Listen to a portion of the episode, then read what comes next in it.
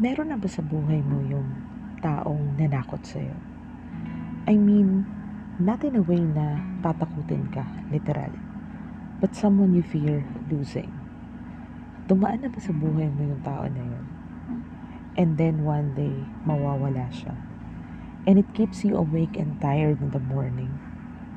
Dumating na ba yung taong yun sa buhay mo? Yung every minute that you've been with that person and every time you told that person na mahal mo siya at gusto mo siyang makasama habang buhay. And you're not saying that because the moment required that, but because you felt it sa buong pagkatao mo. Dumating na ba yun at naranasan mo na ba napakawalan yung tao na yun? Someone who could mean so much.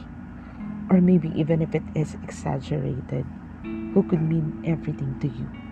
But stupidly, napakawalan mo siya. Kung sakaling you know you have so much love to offer for that person, and then you're realizing na handa ka na, but that person is happy with someone else, will you fight because you can give more? Or hahayaan mo na lang siya kahit alam mong masaya siya, pero napakasakit sa'yo? Honestly, it all boils down to one question. Did you make good use of your chance to be with that person? Or you are too lazy to play? Because feeling mo, people will not change. Well, obviously, honey, people change.